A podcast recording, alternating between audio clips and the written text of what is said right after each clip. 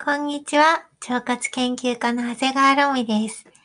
腸から自由に生きる人を増やすため、勝手に腸内細菌の広報を担当しております。いつも聞いてくださる皆様、今日初めての皆様、本日もよろしくお願いします。はい。えー、今日のテーマは、3種類の基本ダイエット法のうち、どれが一番痩せるのか。ダイエットメニューの比較の話です。結局さ、どのダイエット法が一番痩せるのっていうの、めちゃくちゃ思いません？一番痩せるダイエット法をもう一個だけ教えてほしいですよね。ほんとそう思うんだけど、なかなかみんないろんな方法をいっぱい教えてくれるんだけど、どれがいいか言ってくれないんですよ。でも今回はそこに一つの答えを出したいと思います。っていうか、私が答え出すんじゃなくって、カナダのトロント大学で行われた複数のダイエット法の効果を比べたダイエットのメタ分析があったので、ちょっとこちらをご紹介してみたいと思います。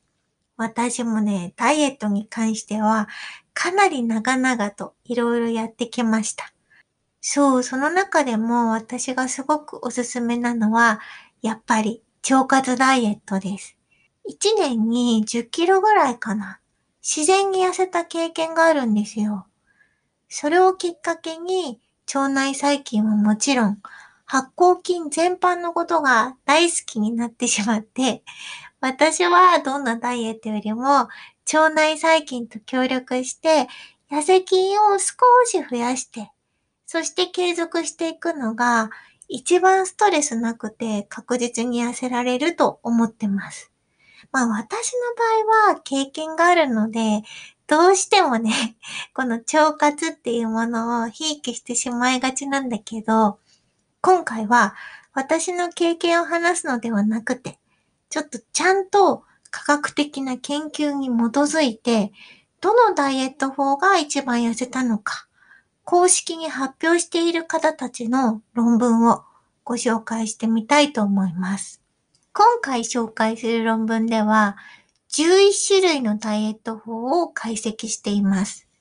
この11種類のダイエット法を大まかに分類すると、3つのダイエット法に分けられることが分かったんだって。その3つのダイエット法とは、1、低炭水化物食。2、バランス栄養食。3、低脂肪食。この3つに分けられることが分かりました。私たちが食事で摂る栄養素は大きく分けて3つあります。1つが炭水化物。分解するとブドウ糖になって重要なエネルギー源の一つだと言われている、まあ、糖質ですよね。そして2つ目がタンパク質。分解するとアミノ酸になります。エネルギー源になるのはもちろん、筋肉とかホルモンとか酵素の材料にもなります。そして最後の一つが脂質です。分解すると脂肪酸とグリセリンになって、エネルギー源になるのはもちろん、ホルモンとかビタミンの材料にもなることが知られています。ここで少しこの3つのダイエット法についてきちんと整理してみたいと思います。3つのダイエット法の違いは、摂取する栄養素のバランスです。ちょっとこの論文での定義をご説明しますね。まず1つ目。低炭水化物食。炭水化物を普通よりか少なめに摂る方法。この論文の定義だと、炭水化物は40%以下。タンパク質は約30%。脂質は30%から55%の間にするものを低炭水化物食と呼んでいます。そして二つ目、バランス栄養食。バランスよく取る方法なんだけど、この論文では炭水化物を約55%から60%、タンパク質を15%、そして脂質を21%から30%に抑えたもののことを呼んでいます。そして最後3つ目。低脂肪食。こちらは炭水化物が約60%、タンパク質が10%から15%、そして最後脂質が20%以下。これを低脂肪食と呼んでいます。それではこの3つのうち、どの方法がダイエット効果が高かったのか、実際に見ていきたいと思います。2014年にカナダのトロント大学をはじめとする研究チームが発表した研究結果、この論文で分かったことは、すべてのダイエット法で同じくらい効果があった。そうなの。実は、すべてのダイエット法で効果は同じくらいだったって発表してるんですよ。実際の数字も発表されてるんだけど、低炭水化物食は6ヶ月で 8.73kg 減りました。そして2番目の低脂肪食は6ヶ月後には 7.99kg。そして1年後には 7.27g。そして最後のバランス栄養食は6ヶ月後には 6.78kg。そして1年後には 5.7kg が減りました。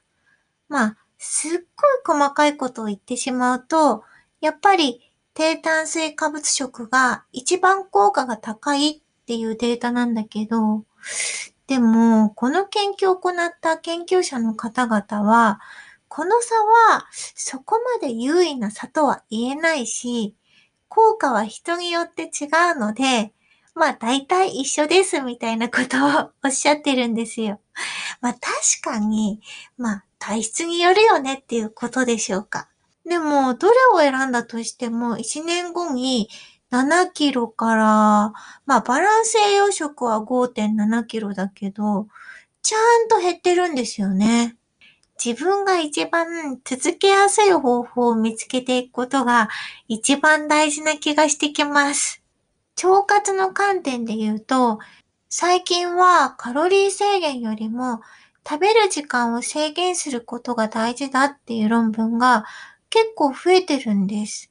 例えば、2012年にアメリカで行われた研究をご紹介してみましょう。マウスを4つのグループに分けて、体重がどのくらい増えるか、もしくは増えないか、変化を調べました。4つのグループとは、4つのグループのうち、1つ目は、普通食を自由に摂取できるマウス。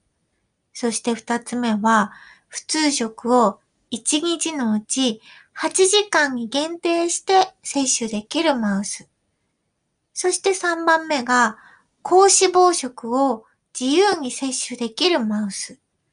そして4番目、高脂肪食を1日のうち8時間に限定して摂取できるマウス。普通食を食べていたマウスは、どちらも肥満にはならなかったそうなんですが、高脂肪食を食べたマウスのうち、自由に食べていたマウスは、体内時計が狂ってしまって、肥満になってしまったんだって。一方、1日のうち8時間に食べる時間を制限したマウスは、そこまで体重が増えなかったらしいんです。実際の体重変化を見てみると、普通食で時間制限があったマウスは 25g から約 30g まで増えました。そして普通食と普通食を自由に食べちゃった子たちは 25g から 32g に体重が増えました。だいたい両方ともまあ 30g と 32g だったんだけど、高脂肪食で時間制限をしたマウスは、最終的に 34g まで増えて、まあまあまあまあ、30g と 34g の違いだったら、うーん、まあ個人差あるかなって言えるぐらいかもしれない。高脂肪食を時間制限なしで食べたマウスは、なんと 47g になってしまったんです。30g と 47g の差。これは結構大きな変化ですよね。これはあくまでマウスの実験ですが、人間でも毎日の生活リズムはとても大事だと言われてます。ちゃんと時間を決めてお菓子を食べるのと、いつでも自由にお菓子を食べていい生活では、全然太りやすさが違ってくるんですよ。だから、ちゃんと自分なりのリズムを作って、太りにくい体を目指す。これが何よりも大事な気がしています。ぜひ参考にしてみてね。それでは今日はこの辺で。バイバイキーン。